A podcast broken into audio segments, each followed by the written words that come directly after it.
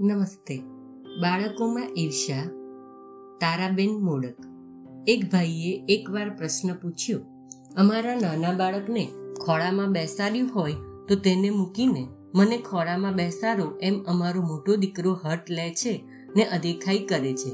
આ અદેખાપણું શી રીતે મટે?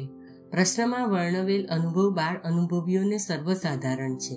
પોતાના જ નાના ભાઈ બહેન કે બીજાના છોકરાને બા તેડે તો દીકરાઓ તેને મુકાવીને પોતાને તેડવાનું કહે છે.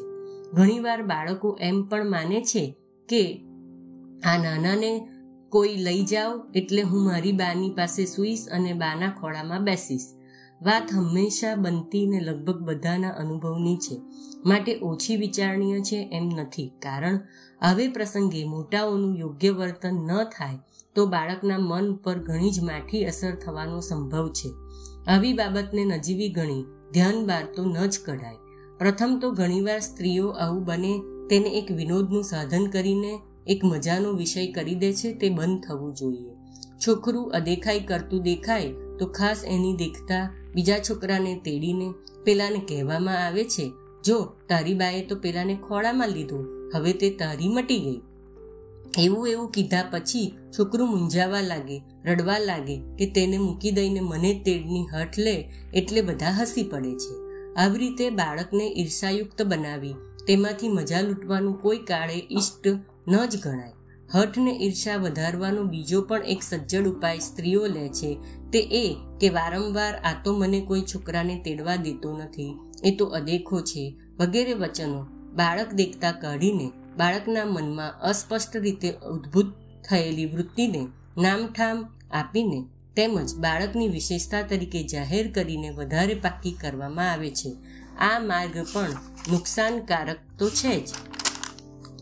બાળકમાં ઉદ્ભવ પામતી ઈર્ષાને શરમાવવા આપણે બે બાબતો કરવી ઘટે. પ્રથમ તો નવું બાળક આવે ત્યારે મા બાપે કે મોટાઓનું વિશેષ ધ્યાન તેની તરફ હોય એ સ્વાભાવિક છે. પરંતુ તે ધ્યાન એટલા પ્રમાણમાં ન જવું જોઈએ કે પ્રથમના બાળકો તરફ દુર્લક્ષ થાય. તેમની માંગણીઓ કે જરૂરિયાતો કે મુશ્કેલીઓ તરફ ધ્યાન દેનારું ઘરમાં કોઈ જ નથી એમ ન બનવું જોઈએ. નવું જન્મેલ બાળક નાનું માટે કાંઈ ત્રણ વર્ષ પહેલાં જન્મેલું બાળક એકદમ મોટું થઈ જતું નથી. તે પણ હજી નાનું જ હોય છે. એટલું જ નહીં. પણ નાનું બાળક તો માત્ર ખોરાકને ઊંઘ માગતું હોય છે. મોટે ભાગે માત્ર શારીરિક સારવાર માગતું હોય છે. જ્યારે અઢી ત્રણ વર્ષનું બાળક માનસિક ખોરાક માંગવા લાગે છે, તેના તરફ વધારે સંભાળથી ધ્યાન દેવાની જરૂર હોય છે. તે તરફ જરાય દુર્લક્ષ ન જ કરી શકાય. જેમ નવું બાળક આવ્યું માટે પહેલાને ભૂખે ન જ મરાય, તેમજ તેનો વિકસતો પ્રાણ પણ ઘૂંઘળાઈ ન જાય એની સંભાળ લેવી જ જોઈએ. બીજું એ પણ છે કે બાળકને જાણે પોતે સ્થાનભ્રષ્ટ થઈ ગયું હોય એમ ન લાગવું જોઈએ. પહેલા જાણે કે આપણે રાજા હતા, બધું જગત આપણી આસપાસ ફરતું હતું, તે હવે આપણે પદચ્યુત થયા છીએ ને આ નવું આવેલું બાળક રાજ્યાસન પર છે અને પોતાનું મહત્વ ઓછું થઈ ગયું છે. એમ તેને લાગવું ન જોઈએ. મૂળે જરૂર કરતાં વધારે પડતા માન મર્તબાથી બાળકને રાખ્યું હોય ને તે જ માનપાન પછી નાના ઉપર ઢોળાતું દેખાય તો વધારે પદભ્રષ્ટતા લાગે. બાળકને પહેલેથી જ યોગ્ય સન્માનથી રાખ્યું હોય તો બાળકને પાછળથી દુઃખી થવું પડતું નથી. એટલે કે બીજું નાનું બાળક ઘરમાં ન હોય, ત્યાં સુધી સૌથી નાનું હોય, તે નાનું હોવાના લીધે વિશેષ હક્કો ભોગવે, વિશેષ ધ્યાનને પાત્ર બને, વિશેષ લાડનો વિષય બને એ તેના વિકાસ માટે છે. બાળક જેમ જેમ વધતું જાય, તેમ તેમ તેને વિકાસ પોષક વાતાવરણ આપતા જ રહેવું જોઈએ. આપણા ઉપરનો આધાર આસ્તે આસ્તે ઓછો થવો જોઈએ. પછી બાળક એકનું એક હોય, કે સૌથી નાનું હોય, કે સૌથી મોટું હોય, કે ઘણા છોકરાઓ વચ્ચેનું એક હોય. ત્રીજી એક વાત ધ્યાનમાં રાખવાની આપણી સ્પર્ધાયુક્ત વાણી કે એકને ચડાવનાર ને બીજાને ઉટી, ઉતારી પાડનાર તુલના વગેરેથી પણ ઈર્ષાનો કાંટો ફૂટે છે. જેમ કે નવું બાળક આવે ત્યારે આ વધારે રૂપાળું છે, આ તો રોતલ હતું, આ ડાયું છે, વગેરે ઘણા અર્થ વગરના વાક્યો બોલીને બાળકનું કુમળું મન દુભાવીએ છીએ. રૂપાળા થવું કે કાળા હોવું કે ધોળા હોવું એ બાળકના હાથની વાત નથી. તેમાં તેને ઠપકારૂપ લાગે કે ઉતારી પાડનારું લાગે એ રીતે બોલવાની જરૂર નથી. તેમજ રોતલ હોય તો તેની તંદુરસ્તી બગાડી દેવા માટે મા બાપોને જ ઠપકો ઘટે ને બાળક ન રડતું હોય તો તેને ડાયું કરવાની જરૂર નથી. તંદુરસ્ત હોય તો બાળક ન રડે ને ન હોય તો રડે. એમાં બાળકનું ડાહપણે નથી ને કાનપણે નથી. મોટા બાળકને ઉતારી પાડ્યા વગર અથવા તેનામાં સ્પર્ધા જાગૃત કર્યા વગર હકીકત તરીકે ગમે તે વસ્તુ આપણે કહી શકીએ છીએ. તેમાં બાળકને નુકસાન નથી. ઉલટું બાળક પણ પોતાની બાલ્યાવસ્થાની હકીકત જાણી લઈ ખુશ થાય છે. આમ મા બાપોને તેના પોતાના સ્થાન પરત્વે એક બાબત ધ્યાનમાં લે તો બાળકને અદેખાઈ કરવાનું કારણ સ્વાભાવિકપણે રહે નહીં. તેને જોઈતું ધ્યાન અપાતું હોય, તેની શારીરિક ને માનસિક જરૂરિયાતો તરફ દુર્લક્ષ ન થતું હોય, તેમજ પહેલેથી તેને વધારે પડતું માનનું સ્થાન આપવામાં ન આવ્યું હોય, તો ઈર્ષા ઉત્પન્ન થવાનું કારણ નથી. છતાં ધારો કે કોઈ પણ કારણથી ઈર્ષા ઉત્પન્ન થઈ, તો તેને વખોડવાથી, નિંદવાથી કે વઢવાથી તે જતી નથી.